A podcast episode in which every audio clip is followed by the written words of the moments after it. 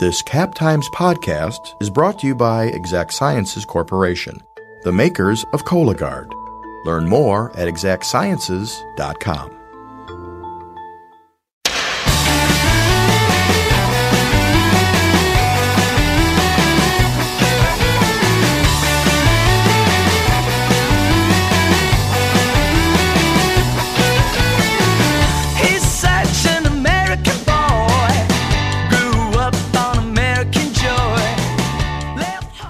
might have heard a little bit about how Wisconsin is supposed to be the center of attention during the 2020 election season.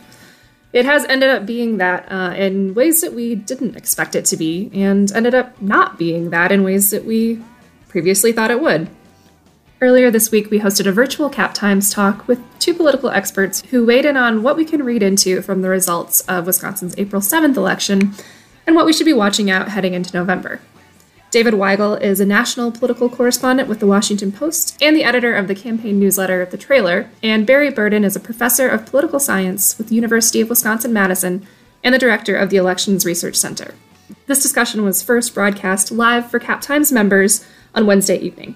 If you're interested in participating in future events like this, you can check out our membership program at captimes.com.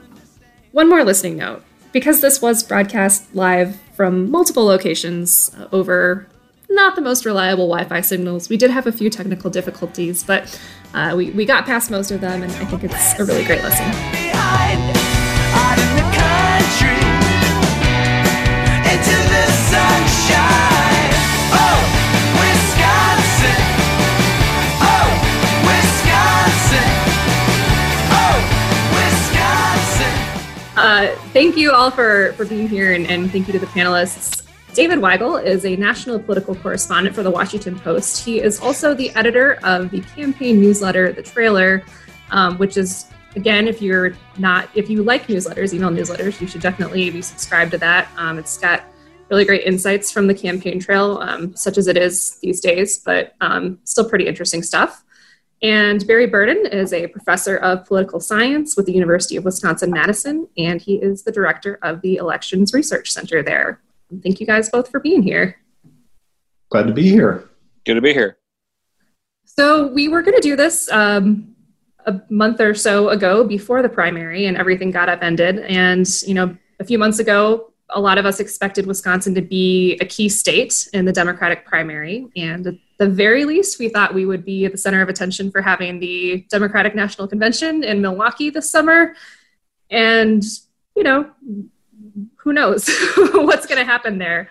Um, but but between that and looking at you know the Iowa caucuses, which um, were somewhat similarly disastrous if you look at our election and, and what happened there, and and I'm wondering if, as we look at these states that we expected to be in the center of attention and in a certain way and to be important in a certain way, does this signal a shift in the way that we view the importance of individual states during elections, or do we just need to write this whole year off as an anomaly? or both? Well, I'd be curious to hear Dave's take as a national reporter. My sense is for the general election, we have a pretty good sense of the states that are going to be near the top of the list of interesting battlegrounds. And Wisconsin is at the top of every list I have seen. Uh, it's not going anywhere, no matter what happens with the convention, no matter what happened with the primary here. I think Wisconsin and two or three other states are definitely on the knife edge. All of the polling seems to indicate that. So I, I don't think there's going to be any pulling away of interest in what happens here. You know, as for the nomination phase, I think the mess in Iowa and disgruntlement among Democrats about having Iowa and New Hampshire go first is likely going to lead to some pretty significant, you know, remaking of that process before 2024. Uh, Republicans tend to go along with whatever Democrats do to the schedule, and Democrats are, I, would say, pretty discontent with the demographics of those two states Mhm. going first and having such outsized influence, and then the debacle there, and the, the mess in Nevada that looked a little like Iowa but got less attention is uh, another symptom. So I think those, you know, that nomination process is likely to get turned upside down. But general elections, it's going to be right back here in Wisconsin. hmm Yeah, I I think I mean a lot matters on whether Democrats are operating from the White House next year or, or whether they're not. Uh, if they are, it's it's the prerogative of, basically Joe Biden in that situation to say what the party's nominating rule should be. It's uh, unclear, but he, he has not ruled out running for reelection if he wins. So it, there would not be a lot of attention paid to this in eight years. And if, if there if this is not a win for the Democrats, I don't think you'll see the same primary calendar as did before. I think you'll see the same place for Wisconsin. And honestly, um, something I kept saying about Iowa in a lot of 2019 when people started to turn on it and ask why such a unrepresentative state as far as the country, as far as the Democratic Party especially was concerned, why they went first. The argument was always, well, this is full of the kind of voters who decided the 2016 election. So we need to prove that our candidates can appeal to those sorts of voters. And the frustration with Iowa is it didn't really prove that. Turnout was basically a little bit up from 2016, down from 20, uh, 2008, uh, down pretty markedly in, in rural counties, proving that no, no, Democrat was really pulling people back there. Whereas Wisconsin had more bright shoots, especially as you saw in, in the election a couple weeks ago. Uh, we'll probably talk about the conditions of that. But the fact that Democrats have a coalition here that gets them over the line if they uh, be, they win the biggest urban counties, they form broken suburbs, and they compete in rural areas that have not turned away from the party. Um, I mean, that makes Wisconsin a lot more interesting. You might even see a discussion of whether Wisconsin should go earlier in the process. And then for the general, yeah, there's look at the spending of the Trump campaign, of the uh, not the Biden campaign just yet, but of the Biden allied super PACs. They're all in on this state. They're not going to give it up. It's seen as a if, if you do some some kind of modeling and look at which state is most likely to be the one that cracks 270 for somebody, it's always Wisconsin in the last year, just because of how not just the closest the last time, but because if you kind of move the dials on demographics, if Biden does slightly better than Hillary Clinton um, with just white vote with white voters period by one point, then he would he would he win Wisconsin. Everything else, run it again, he would, he would win the state. There's not another state you can really say that of, not even in Michigan or Pennsylvania. So it's going to remain uh, very important to the process. Well, I mean, despite not having that competitive presidential primary uh, here in April, it was still a really high stakes election in Wisconsin. Um, you know, certainly for local uh, races, but but definitely for the state supreme court. And there was a lot of attention on Wisconsin after all because of the conditions in which the election was held. Um, so, Dave, I'm curious, since you're kind of the, the the national outsider here, what was the national perception of this? What Mm-hmm. What were you hearing, um, I guess, in, in terms of chatter in other places? And are, do you see other states or, or even the country taking away anything um, here that, that could have implications for the elections that are coming? Uh, you saw you saw a lot nationally. You actually saw uh, Judge Karofsky wrote in the New York Times uh, this week, or in the last week, about what she thought was terribly wrong about the way the Wisconsin election was conducted and what shouldn't be repeated. Uh, you're going to see this state model uh, or there's not going to be another election. Well, there's the special election in in May, but the not another statewide election until November. So Wisconsin will get another test to of what those conditions were. But it is kind of the canary for uh, leaders of states and uh, legislators in states who are trying to kind of pandemic proof what happens in November. So uh, I think it, it gave a jot of adrenaline to people who want expanded absentee voting. I think it's probably beyond the interests of, of Republicans in Congress to institute kind of Oregon or Washington style automatic absentee voting. But in terms of making an argument for people in other places, it was very tough for Wisconsin to run an election in, in these conditions. It's not clear what the conditions would be in November. Uh, even with early voting, even with robust requests for early ballot, ballots, what you saw was just a, a overwhelming strain on the system that turns out just the paper absentee ballots are on. Uh, from that to getting it, things to people on time. You you saw delays just based on manpower for people who'd requested ballots two weeks in advance. There are just a list of problems that, uh, and at the moment, Democrats especially are kind of ticking down, saying, "How do we prevent that in other states?" And in every swing state we talk about, except uh, except for Florida, where Republicans won the governor's race narrowly uh, in 2018. Uh, Democrats have some role in the process. I mean, they have the Arizona Secretary of State. They have uh, Democratic governors in, in every key Midwestern state. So they're, they're going to be part of this process. And I think Ben Wickler, the chair of the Wisconsin Democratic Party, has already been evangelizing and sharing information with Democratic Party chairs. Um, the second question is whether Republicans in other states take some cues from what Republicans in Wisconsin did. And so far, they, they, they, it hasn't been as dramatic, but they have. You've seen uh, Republicans in Pennsylvania trying to get ahead of the governor there and force of opening of businesses. You've seen in Michigan uh, just today Republicans uh, demanding uh, demanding a power in when the executive order would end, which is, resembles what happened in Wisconsin. So, in terms of managing the pandemic, which is kind of a, a preview of how they might manage any election questions, you're seeing a lot of the same partisan divisions that you saw in this state. let tease us up nicely for the next conversation that I was going to ask. That I'd love for for Barry to weigh in on a little bit too. Is the the differences between different kinds of voting systems that we're talking about now. Um, the the pushes to move to that Oregon style vote by mail uh, universally to expand access to absentee voting. Um, how much access do we expect to have for in person voting? And is there space for meaningful conversations to happen about this, or do we think this is just going to shake out on who, which, what, what each party thinks is going to be best for them? Well, there really is a continuum, and I would say Oregon is at one end. You know, Oregon is registering essentially everyone they can automatically through the DMV system and mailing all of those people ballots automatically a couple weeks out before the election. So the ballot serves as kind of a reminder hey, something's coming up, and it's sitting on your kitchen table for some period of time. So they, you know, that, that model is, I think, unattainable for probably 40 or 45 of the states. It's just not possible to get there by November. But Democrats in particular want to see how far they can get by the time November rolls mm-hmm. around.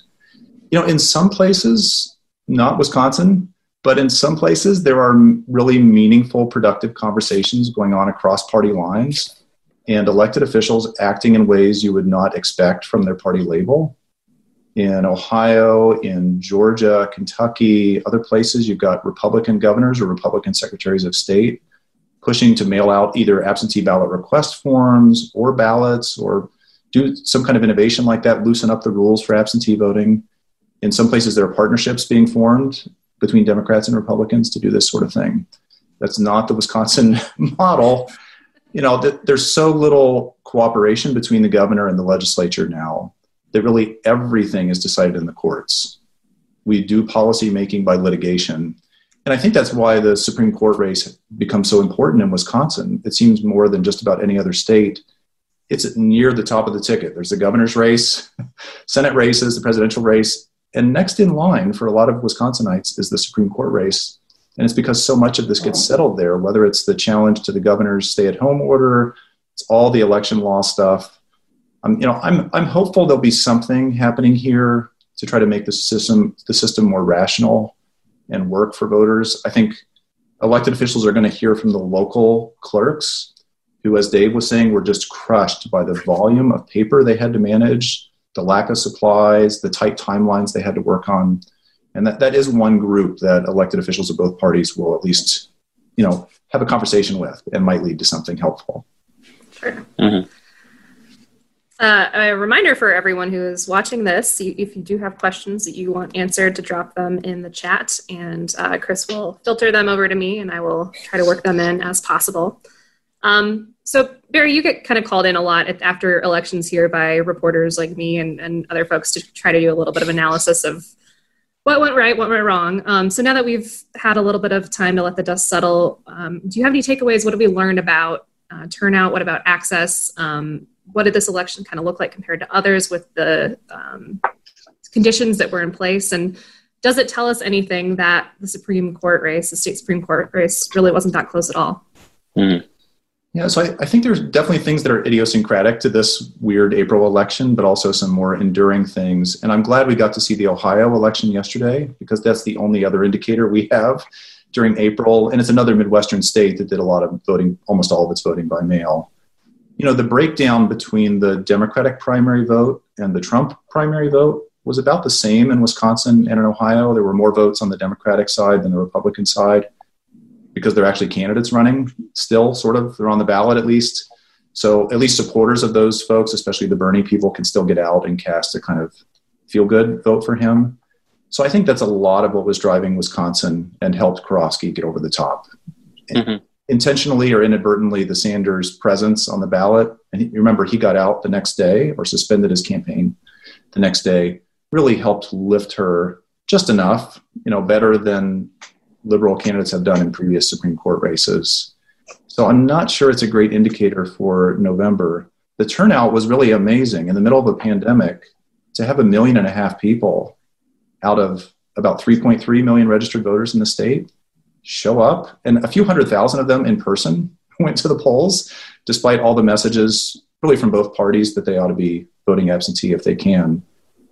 In a weird way, it's possible that the stay at home process generated more interest in the election. At least where I was sitting at home, aside from coronavirus news, the only other news in Wisconsin was about how the election was going to run, how are the candidates going to campaign, how are people going to cast ballots. And so lots of people, I think, were on their computers and just went ahead and requested the absentee ballot because it was easy and the message was everywhere. So, you know, in a kind of a strange way, the, the pandemic might have actually facilitated more voter interest because it was the only non corona thing to talk about for a while. Mm-hmm. Yeah, I don't think Democrats took a lot from the numbers. What what I think they did get inspired by and did take a, as a as a sign of of something good to come was the success the Wisconsin Democratic Party had in organizing the absentee ballot operation. I mean, they basically had to do something that they, they know how to do. Parties know how to contact voters, face them, ask them to return absentee ballots. Uh, but they turned a normal GOTV operation into that, into nothing but that. And they started it on March 15th, which had they started even a week later, I'm not quite sure the result would have been the same because of the time it took for people to get jostled into doing this. So they learned something about their ability, at least in Wisconsin, and that Democrats did notice. I mean, there, people talk about whether a Democratic Party is well functioning, well funded in the state or it isn't. In Florida, kind of infamously, has had a shambling Democratic Party for a number of years, uh, and Wisconsin's Democrats have were already uh, leading up to this election seen as doing a lot of things right. So they learned from that, and the Trump campaign, as they as Republicans did in the 2019 Supreme Court race, they were trying a lot of tactics about messaging, getting getting higher turnout up. They didn't learn a lot. I think don't think they were terribly panicked. They were disappointed and surprised. I mean, for example, the Republican State Legislative uh, Committee, which has been funding a lot of judicial races, especially in Wisconsin, were kind of crowing about everything they did in that race, uh, about the legal judgments they won, and then they didn't say anything when the race went the other way. So they were surprised at the Democrats' campaign tactics. But I think that's the main thing people will take away. Uh, there are, is going to be uneven turnout uh, throughout the rest of the primaries. This is honestly the first primaries we, we've we've had on the Democratic side uh, that ended early since 2004, or first on the Republican side since 2012. So turnout's not going to be huge. It's more about who has figured out how to navigate this new universe where you can't just walk around and beyond even canvassing voters, you can even sign up new voters. Uh, so that's what they took from it. Um, I was going to ask this question myself, and it's come in from one of our uh, audience members too, and and that requires kind of a little bit of looking back on the last three state support Supreme Court elections. We went liberal, conservative, liberal again, and in very different conditions every time. Is there anything to be gleaned from that back and forth in those results? I wish I'd- there I'd- was. Yeah, yeah. you go ahead first. You can go ahead. I have like my own take, but I might be repeating myself. So if you talk first, people will forget that I'm repeating myself. Well, Dave's take is going to be smarter than mine. I don't have one. I they to me they seem like idiosyncratic events. You know, last year's race between um, Hagedorn and Neubauer looked like it was Neubauer's till the end. The spending was on her side, the party was together, and the conservatives were and Republicans were walking away from Hagedorn till that last week or ten days. And then there was an infusion of cash and a kind of backlash to criticism he was getting about some of his past statements and that and maybe overconfidence on Neubauer's side. I don't know. And uh, so that one was a surprise, but I think it could have gone the other way had that last minute activity not happened. So I think there's a lot of randomness in this in these spring elections. Turnout's really variable, and I, they're not a great indicator of what's going to happen in November. Um, but maybe Dave can see something in there I'm not seeing. Yeah, no, I, I think that's right. And it's important to remember these races, it, the turnout went up each year 18, 19, 20. Uh, the, the story of the 18 race was Democratic voters were very energized, Republicans were not. I mean, a story leading into those midterms, and really until the final uh, month and a half, was Republicans just didn't believe they could lose the House, and they were not excited to vote. They were not unhappy, they just weren't mobilized. Uh, in 19, I, I was saying before, they used it more of as an experiment. How can we get people motivated? And they were sending out mailers to people who'd voted in Republican primaries and or voted for the president in 2016, uh, saying this is a way vote from the Supreme Court race. It's a way to get kind of revenge for how unpleasant the Kavanaugh hearing was, and that that moved a couple, just tens of thousands of people, and that was the difference. Remember, that was a very close race. Uh, and this one, more of a test, but I think Republicans let expectations get out of hand by fighting so hard and make and making it convincing Democrats, honestly, that if the election was held under these conditions, it was going to go their way. It was very slanted against them in terms of who the turnout was mostly going to consist of. But uh, so it's really the tactics I think that mattered from election to, uh, to election. That's the only thing I'd measure from the, from the conditions of these spring elections that always get lower turnout. Before we move on to other topics, um, I've got a follow up question to Barry. You mentioned that the pandemic may have increased voter interest. Do you think that'll continue into future elections? Uh, do you think this election cycle will change how parties and officials approach elections? Um, or, or perhaps more importantly, will it change how voters approach elections? Well, there's a bunch of good questions there. Uh, I don't know what the pan- pandemic's going to look like in November. You have to think it's going to be, there's going to be some loosening up from what we're experiencing today. Uh, before the pandemic emerged, I would have said 2020 was going to set records for voter turnout. You know, this sort of building on what Dave was saying. During the Trump era, we've really seen massive levels of voter engagement. Lots of people running for office, including the governor's race here two years ago where there were 10 Democrats on the ballot, and you know the Democrats' presidential nomination where there were 25 or so candidates. So and and record high turnout in that midterm election, not just in Wisconsin but nationwide. It was the highest turnout in 100 years in a midterm election. So I would have thought that would have carried us through right through to 2020, and we might see something like 75% turnout in Wisconsin. The pandemic complicates that, and I don't know what the net effect will be. The kind of boredom and focus on that seems really specific to people being holed up very quickly in March and April and the massive attention that was focused on the problems with the election. Some of that's going to be worked out by November. Um, it's hard. It's hard to say. I, you know, I, I, think we should expect a lot of voter interest. I don't know what that will mean in terms of the turnout level we should expect. Mm-hmm. Yeah, I think you said that everything was tracking for this to be a very high turnout election. Uh, the Trump campaign and their allies would even just point to the, the pure win number he would need uh, to to to win again, based on who they've identified. And I mean, they thought easily they could get 72 million votes if they got if they target everybody. There's a little bit of hyperbole there, but that assumed uh, basically the highest turnout election in a couple decades. Uh, so that was going to happen.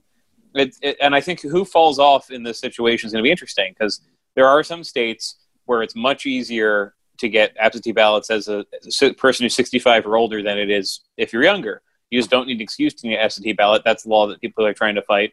At the moment, I think that that shakes off some younger voters. Uh, it, we saw in Wisconsin very low rural turnout. It was despite you, some of the you, you think people have the time to request absentee ballot. People in more remote areas did struggle to get the ballots sent to them, and I think that is going to suppress turnout in some way and just the, the, just the extra step. I mean, the extra step it, it takes. Uh, you've seen very high turnout in the states like uh, Oregon, Washington, uh, and Colorado that already do all mail voting. I, I, I haven't actually been to Oregon during an election cycle, but I've been in Colorado twice, and I'll visit a friend's house, and yeah, you just have the the ballot on the table like a, a report card or something that you know you have to deal with. Um, so if states modeled that, they might get to this kind of turnout we are used to but I don't think you're going to hit it uh, in this way. And I think that's a lot of the Democrats' job, more than the Trump campaign, is with some small, smaller allocation of resources, identifying just everyone who voted for Hillary Clinton and adding to that uh, is a lot harder than it was going to be. You know, I think one group to watch in Wisconsin are young people, especially college students because their lives got disrupted probably more than the average person in March and April. Many of them were on spring break or were about to go, and their colleges said, don't come back. And so, just at the time that they would get registered and request the absentee ballot, this was happening. And so, they would have had to update their registration. They would need to request an absentee ballot that requires an ID in Wisconsin. Young people often don't have a driver's license or passport, but they will be back in November for sure you know that's one group that sort of bounces back if nothing else, in a general election when there's a presidency on the ballot. So um, that's one group I think is, is, likely to help out Dems in November in a way that they were not so helpful in April. Mm-hmm. It's always the the mystery, right? What what are the young voters going to do? I think you're right. That'll be probably more key than ever. Um, thinking kind of broadly about the the presidential field, um, you know, as as it was mentioned earlier, we knew that Joe Biden was pretty much going to be the Democratic nominee by the time Wisconsin's election rolled around. That was that was pretty much locked up. But if we think back to 2016, Wisconsin was a really big state for Bernie Sanders, and it seemed like for months going into this election that continued to be true. He was doing really well in polls here. Um, Biden was also doing really well too. Um, does it say anything about Wisconsin or about the way that voters are going in general that Biden ended up kind of taking the lead in the end and doing as well as he did, even when Bernie Sanders stayed on the ballot? Yeah, I, I think it it said a lot. So the trends were being locked in a couple of weeks earlier. I mean, this was happening week to week. People were moving uh, towards Joe Biden, and there wasn't much movement away from Bernie Sanders. I mean, uh, I think without some of these conditions, the turnout might have been close to what it was in 2016, and Sanders tracked a lot lower. Uh, Sanders, I think, made mistakes in conceptions of the electorate uh, everywhere, not just in Wisconsin. Although, remember, he he came to Wisconsin uh, very early in his campaign for a, a, bus tour that was meant to demonstrate how he had popularity in the Midwest. Kind of ironic now. Uh, it was Sanders made the error of thinking that the coalition behind him last time could be mostly reunited, and it mostly couldn't. Uh, in Wisconsin in 2016, he won 71 of 72 counties. He barely lost Milwaukee County, and that was, it turned out, a combination of kind of slack interest in Hillary Clinton and also opposition to Clinton uh, from more conservative Democrats. Uh, you could see that in the exit polls. It was right with their weighting, as well. I think as, as, as a sentiment that well, Hillary Clinton. This is Democratic voters thinking that Hillary Clinton was going to win anyway she was going to be the nominee, so they could send a message by voting for Sanders. I think there were a number of, of voters, it turned out probably millions, who fit in that camp and moved away before this primary even happened. So Biden's strength was, uh, unlike honestly what we've seen in some other contested primaries, it was much it was much stronger. He ran well ahead of Barack Obama in 2008. Uh, he ran well ahead of John Kerry. With the, the, Wisconsin basically ended the primaries in 2004. Uh, and it was a, a combination of basically people who would be comfortable voting for Hillary Clinton, uh, most of Elizabeth Warren's voters, most of Amy Klobuchar's, basically very electability concerned Democrats. And across the uh, demographic groups, there wasn't much evidence that he was getting people who might have sat out the last election. I mean, turnout was down, and he wasn't pulling in new voters from rural parts of Wisconsin, but he did very well there. And uh, if you're a Democrat who kind of waved off some of the 2016 primary results because Hillary won the nomination, that should be encouraging. We saw it actually again in Ohio just this week uh, that places that voted heavily for Sanders uh, vote, broke very comfortably for Biden. There were Democrats who just were casting some kind of protest vote and decided that he's okay with it. So he needs more than satisfied suburban Democrats to win or uh, disgruntled rural Democrats to win but he did a very good job of uniting them in part because Sanders did such a bad job reaching out to new voters. Yeah, and I, I, think there's also a perspective change if you're a Democrat from having Barack Obama in office, finishing eight yeah. years, and thinking, what can we get next? versus having Trump in office and thinking, what can we get back? Just, you know, sort of what your standards are or aspiration has changed. But I, I really think Wisconsin got in line with all the other states that had April and May and June events once that magic 72 hours happened around Super Tuesday. That was the most remarkable thing to see Joe Biden, who had been fourth and fifth in Iowa and New Hampshire, really damaged, couldn't win Nevada either, go into South Carolina, run the table, and then by Super Tuesday, which was three days later, I think, it was over. You know, he, he, he just killed it on Super Tuesday. And Sanders had no, had no path after that, it looked like, uh, unless Biden was going to have a, a serious scandal at the time, you know, at that moment, or a health problem. Uh, you know, I think the polls in all the succeeding states just flipped. We didn't have a lot of polling in Wisconsin at the time, but you could just see everyone get in line, and now the votes are very predictable from that. So um, I hate to say Wisconsin was sheepish, but there was a kind of following of this national narrative that got set in that first week of March.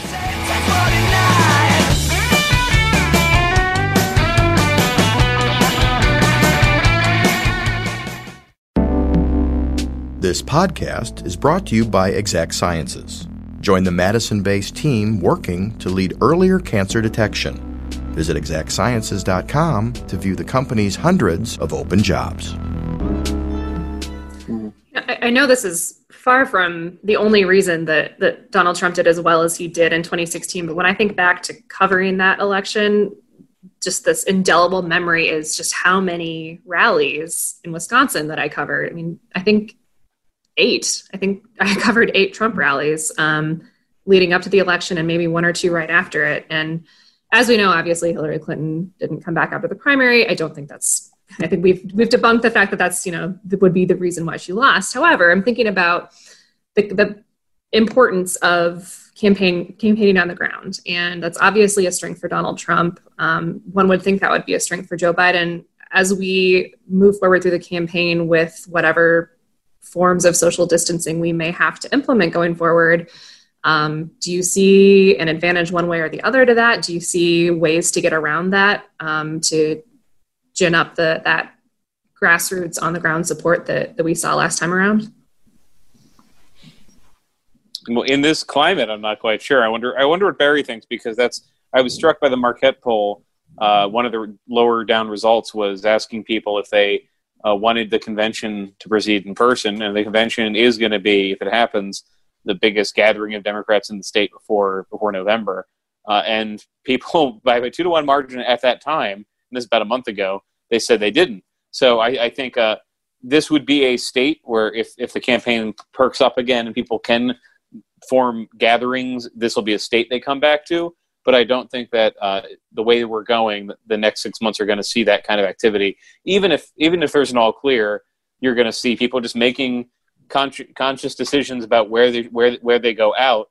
They might not have made if there was no no virus. And then on top of that, I mean, Joe Biden's campaign, frankly, was was not. Uh, driven by having gigantic rallies. It was never going to have the biggest rallies in the campaign. It was it he had for you know one of a better term a silent majority of, of voters who followed it and liked him and wanted him to be the nominee, but were not necessarily in in, in the mood to drive to see him speak live. Uh, so it, it, it, it affects Trump much more than it affects Biden.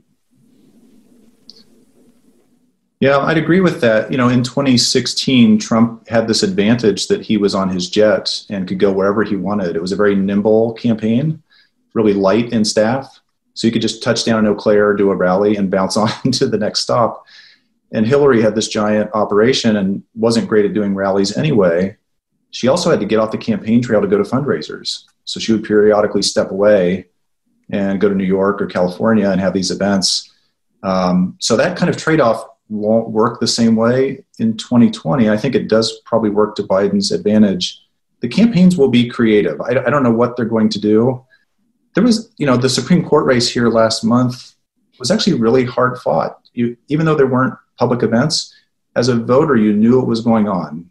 There was a lot of TV advertising, a lot of internet ads, a lot of social media stuff, and plenty of interviews, certainly with journalists and other places. So they were able to somehow get to the electorate, and the, the presidential candidates will do that too. I don't think Biden's very good at that right now. He's doing these weird things from his basement that are like virtual rope lines and talking to donors occasionally. So that he's he's going to have to be, I think, more aggressive and innovative there. But you know, we're all figuring out how to do things in this environment. I think the campaigns will come to it too. I, I just can't quite see what it will be. Uh, another audience question: Do you think it will matter who Joe Joe Biden chooses for his vice presidential uh, running mate, and if so, how? Mm. I think it will for uh, a couple reasons. One, people don't like to talk about is that he he would be the oldest person. Either he or Trump would be the oldest person to win a presidential election. Uh, Trump by a couple years, Biden by four more years than that. Uh, and there is a sense I've actually found, not a morbid sense, but a sense I found with uh, some voters who liked Biden voted for him, that they're voting for maybe one term of him, and then there be a bridge to the future of some kind. Biden himself, uh, in the run up to the final elections and Super Tuesday, kind of made this offhand reference to how he sees himself as the bridge, and he'd point to uh, other people running for president and how um, that's the future. It's a nice thing to say, but it also, I think, was based in reality that he does see himself as somebody pulled back off the sidelines because he was the person with the best chance of winning this election. Now, this is a guy who's wanted to be president much, most of his life, but he, he does approach this race differently than he would have if he'd run 10 years ago. So the vice presidential choice is going to be somebody who has, a, I think, a better than usual shot. Uh, that's, that's a nice way to say it. This is a book, uh, you know, actuarial rates. Better than usual shot of being the nominee in some form uh, pretty, pretty soon, right? In the in four years. And so for that reason, uh, I think despite the fact that Biden doesn't need to do what Barack Obama did, which was prove that he's got the experience, that's why he picked Joe Biden.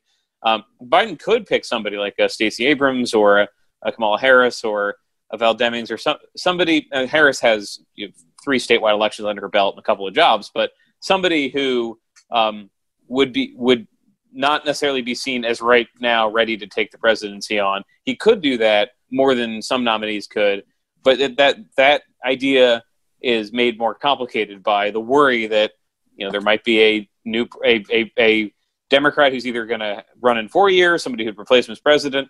Uh, there's going to be more of a demand that this person be be super credible. But there, are, he's already said that he's not going to pick anyone uh, but a, but a woman. Uh, and people in the Biden universe are uh, cognizant of that Hillary Clinton made a choice in 16 of Tim Kaine, who did no damage whatsoever to her campaign but did not uh, excite new voters and did not solve the problem of exciting younger voters. Um, she could have made a choice. I think Cory Booker is honestly the, the politician I've heard the most, uh, actually for Sanders, but also for Clinton, where people are looking back at 2016 inside the party said that he was in the mix. He was being maybe vetted, but and he would have been a more exciting nominee. Uh, so I think you're going to see when it comes to the names we hear most often, like your uh, um, your Amy Klobuchar, uh, your Harris's, you're you're going to see when it comes to Klobuchar a little bit of worry. Does this person add anything to the ticket? Um, Democrats have polling right now that has Biden up ten in Minnesota without running Klo- with Klobuchar. So the idea that she'd add to it might not be there, but the idea that she'd be ready to be president, I think, is is credible to people. Uh, it's, I think it's somewhat it's credible for Harris. Abrams is somebody who suffers on that on that measure, but they she would suffer on that measure because more than other races, people will look at the, the, the running mate and say this is somebody who might be president before the end of the you know pre, well before the end of the next decade or well before the end of this decade. It's it's things are moving fast. It's still 2020. Yeah. Yeah, I agree with all of that. I think you know the old adage is do no harm by choosing a running mate. Tim Kaine did no harm, but he didn't bring much, and I think Klobuchar is in that mold it's fine if he picks her. it satisfies his requirement of having a female running mate, somewhat younger running mate.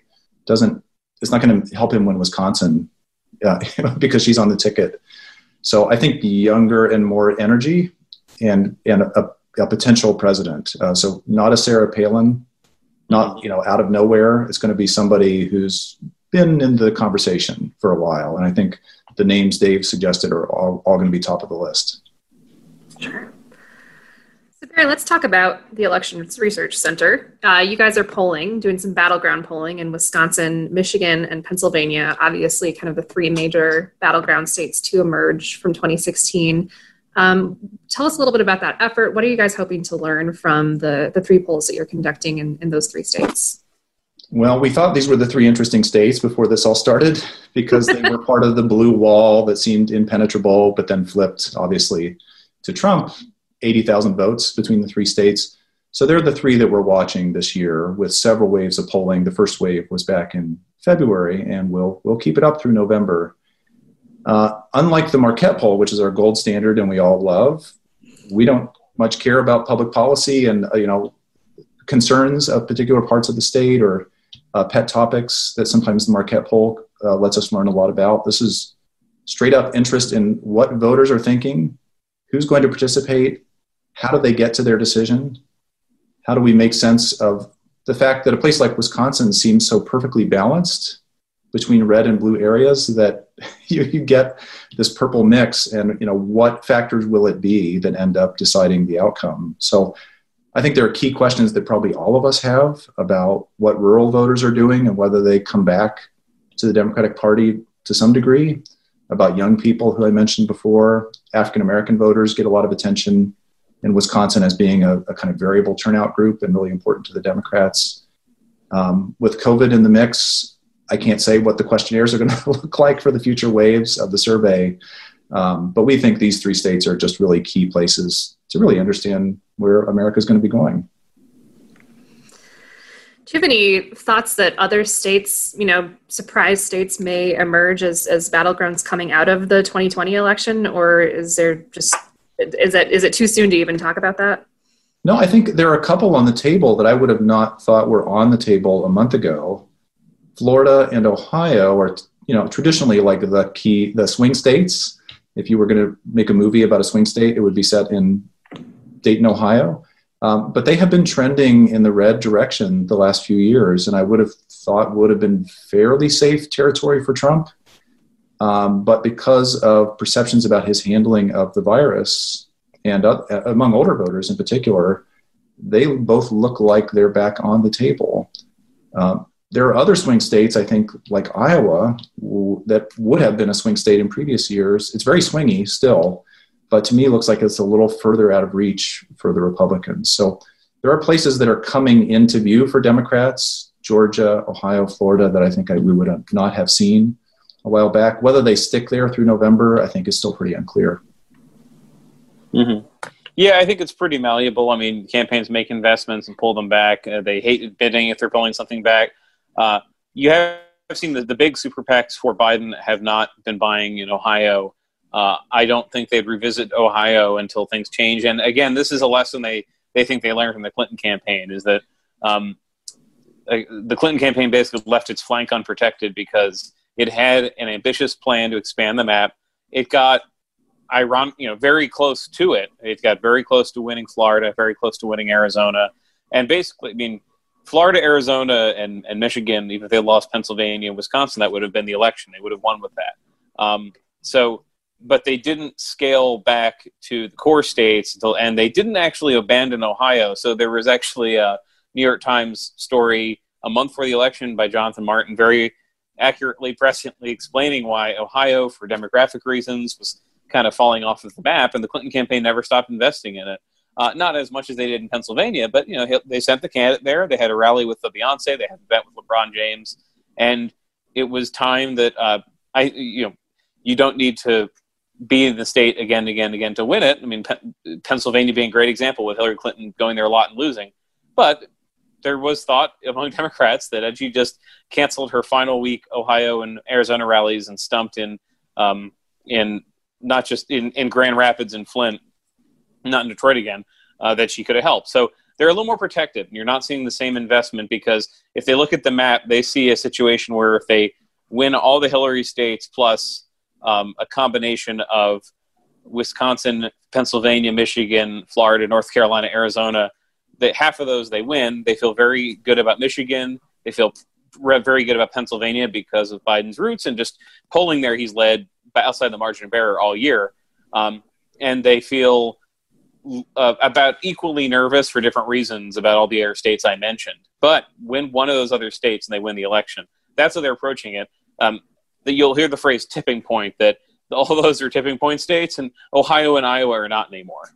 Uh, they there can be a decisive Joe Biden victory about the scale of Barack Obama's victory in 2012 without those without uh, Iowa without Ohio I mean, frankly, just the way that uh, Donald Trump could win the presidency without Virginia, um, without places that, uh, without Minnesota, without places that have shown some Republican leg in the past, Virginia especially. Sometimes states fall off the map. Going to pepper in a few more audience questions as we approach the end of our hour. Um, if there is an in person convention in Milwaukee does the Democratic platform get pushed to the left by a Sanders contingent of delegates? Uh, I can start a little bit with that. It's already a fairly left wing platform. Uh, there's kind of a bickering among Democrats about how much they should say this because even a lot of Sanders supporters don't believe the platform was that left wing. That I covered it in 2016 pretty closely, going to platform meetings. They Democrats moved uh, very far on immigration, on marijuana, on uh, minimum wage. They're they're in favor of a, a much more liberal set of policies than they were in 2008. I mean, it's something I always do almost for fun, but it, it is um, party platforms which do not bound the camp the campaign if they win to their agenda would not bind them, I should say. Uh, they're they're still revealing because there are a couple 150 humans basically who meet in a room and say this is what the party should stand for and what we can run on without trouble, and it's been moving to the left. So it's probably they're probably heading to a pretty left wing platform already. I think uh, a, different nominee uh, and Elizabeth Warren would shape that platform uh, or Sanders and say, you know, legal we're going to legalize marijuana, we're going to have an immigration uh, deportation moratorium. They move it further to the left, and what Bernie Sanders is trying to do in this very awkward position of being a former candidate but not taking his name off the ballot unless he's forced to, like it was in New York, uh, is get just enough delegates so that um, if if there is a platform change or if there is a close vote over change uh, over moving to the to the left, they can go to the floor of the convention or the virtual floor that might exist and challenge that and have a vote of all the delegates because there's, there's the platform committee that meets and then there's the entire convention. Now, the delegate pool is going to also not be mostly Sanders people; it's going to be mostly Joe Biden delegates. Uh, but they they like their their odds. And in 2016, there were platform debates where the Sanders people proposed an amendment that was further left than Hillary was going, and it, it would pass. Just 20 odd Hillary delegates to the, the, platform committee would vote for it. I remember marijuana decriminalization being one of them. That that was not something she ran on. It's something that a lot of Democrats now think she should have run on. It would have excited people, and the delegates got it through. It's it's. I find it kind of fun, even though it's it's a strange experience to live through because everyone pays close attention while it's happening while saying it, it doesn't matter and it, it actually kind of it actually kind of does because it reveals how much they think they can get away with how much they can run on because that that is a good barometer of what they might pa- try to pass in Congress. Now, Dave can correct me if I've got this wrong, but I think Sanders has already done most of his work between 2016 yeah. and 2020. You know, the AOC wing of the party is is ascendant, and so they've taken the party in a direction. You know, fifteen dollar minimum wage and um, legalizing marijuana everywhere. Those are things that would not have been talked about four years ago or eight years ago. And you know, the delegates that Sanders will have will be so much fewer in number this time than four years ago. Even the places where he's already won votes or won what look like delegates in these early states, they're going to be frittered away as local conventions happen in the states. So he will not end up with as much as it looks like he has now. And then because so many states have pushed their primaries and caucuses to May and June, he's going to, you know, he's more of a footnote the further on you move in that calendar. So I just I think his presence at those meetings and at the convention is going to be so much less than it was 4 mm-hmm. years ago. Um, he doesn't have another campaign in him, I wouldn't think either. So kind of his future as a person in the party is going to be downplayed. So I don't my sense is there's just not a lot of potential for that platform to go much further left. Yeah, I mean, some of the ideas that he ran on that Biden utterly rejected, like Medicare for all, along his lines, that's not going to happen. I think Sanders delegates plus some other people could say the goal is a single payer system. They're just there's language that they're going to fight over, uh, but Sanders is even going to, if he was the nominee, he was going to face a fight in getting the party to run on some of that stuff. So he's, I, I'd say he's moved the party pretty definitively as far as he was in 2016, not as far as he was in 2020. I mean, I was I wrote about all these. He would sometimes endorse a very left wing position because he was a candidate who was basing um, a lot of his thinking on activist energy, grassroots organizing, and he endorsed an idea, for example, like um, letting felons and letting everyone vote, no matter if they're in prison, no matter if they've committed murder, but name your crime. Um, that is an interesting uh, public policy debut, uh, debate. Uh, there's a lot of people who make the case morally that everyone should be able to vote. The Constitution doesn't say otherwise. But that was he piled on a bunch of ideas that I think might get introduced as amendments, but Democrats will look at and say this polls negative 20, negative 30. We're not going to do it. That's not what they think of his other ideas. I mean, the $15 minimum wage. Biden started his campaign endorsing that. Hillary Clinton never never endorsed it. We are coming in the under 10 minute mark, so I'm going to try to squeeze in a few um, to get a couple more uh, reader questions in and, and get us close to wrapping up. Um, so I'm going to kind of combine two that are about outside forces. Um, how much could Justin Amash's campaign hurt Biden running as a libertarian nominee, and how much might Biden be hurt by these uh, sexual assault allegations by his former staffer? Hmm. Those are two two questions. I mean, Those are Barry, do you want to take it? I can I can take it too. But I just talked a lot. Yeah, they're two different questions. Um, Amash is a little hard to game. He, you'd think being a libertarian would draw from conservative voters who are a little discontent with Trump, but that's not exactly what Gary Johnson did four years ago. Mostly, they win the vote. These third-party candidates win the votes of young voters who aren't really attached or people who are disaffected. Now, four years ago, Trump was the guy who got the disaffected vote because he was anti-Washington and Hillary was Washington and he was going to drain the swamp. And so, you know, I, he's in a different position now as the incumbent. And um, I don't know that. I don't know that we can say exactly what the net effect of these countervailing forces is going to be. It, it, it probably, in the end, takes a little bit off Biden's edge um, to have Amash in the mix if he's actually on the ballot as a libertarian candidate in, in all the states.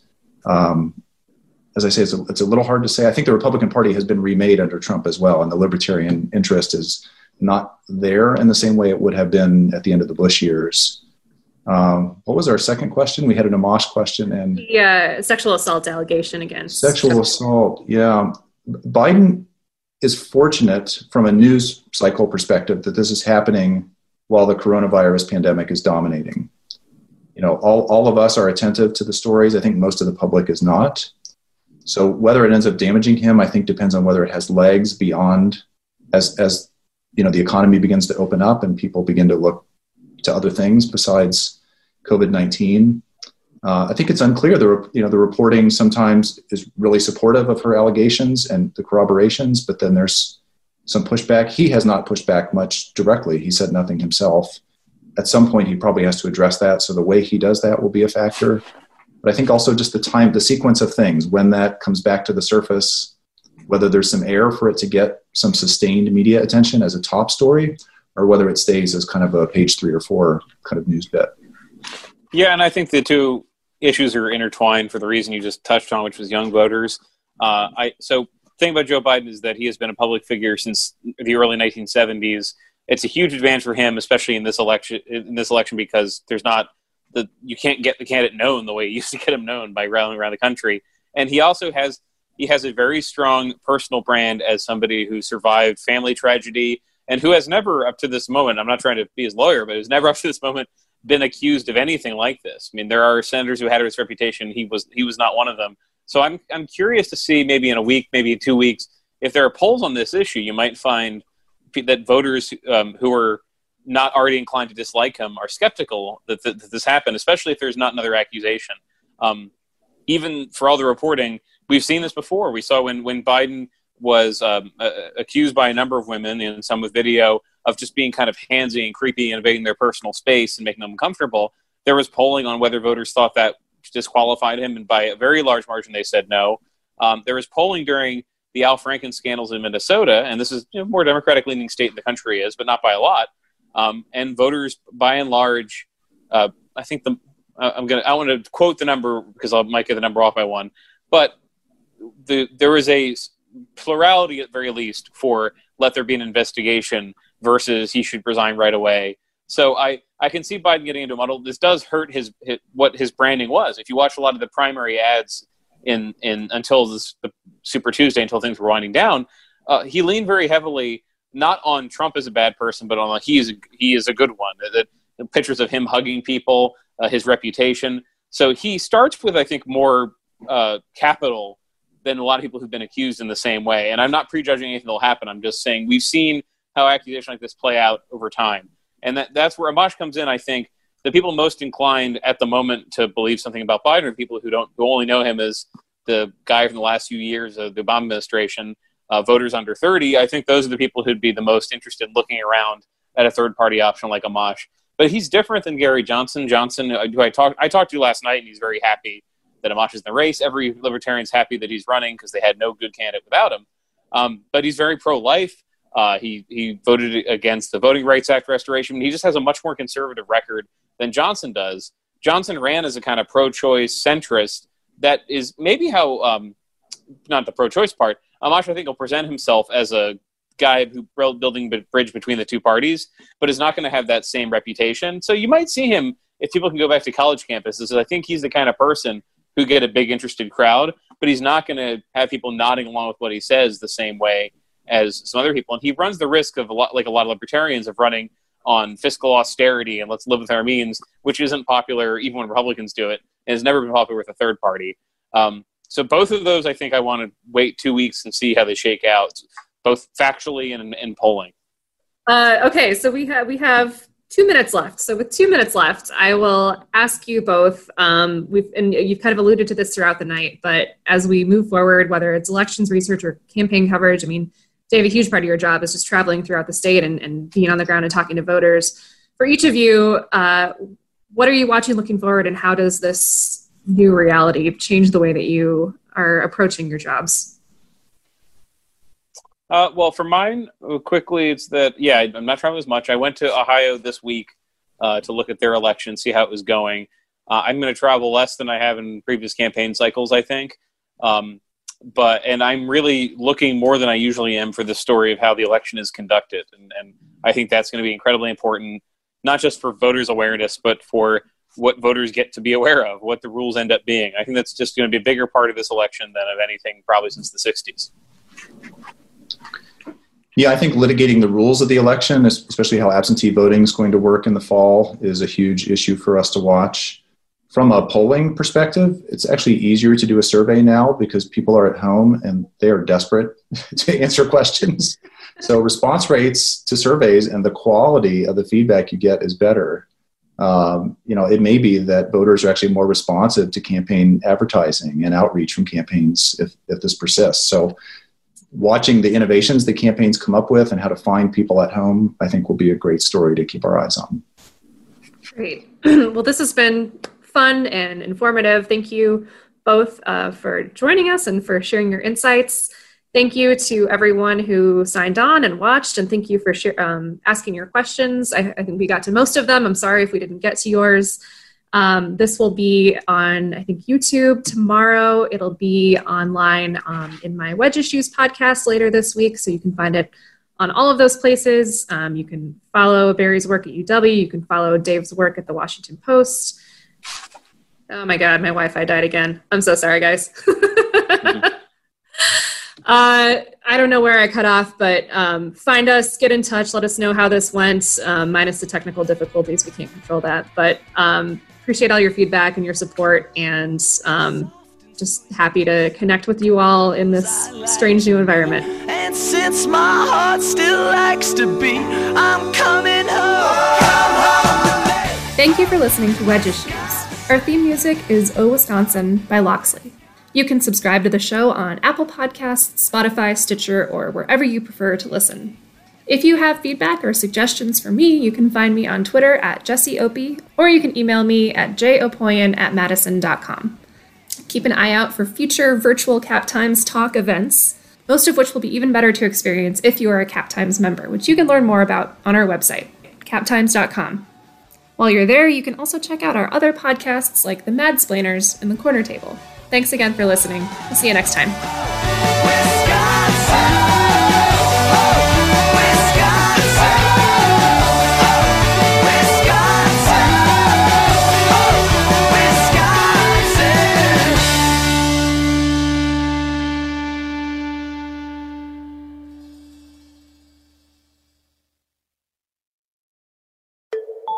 This podcast has been brought to you by Exact Sciences Corporation, the makers of Cologuard. Once again, be sure to learn more at exactsciences.com.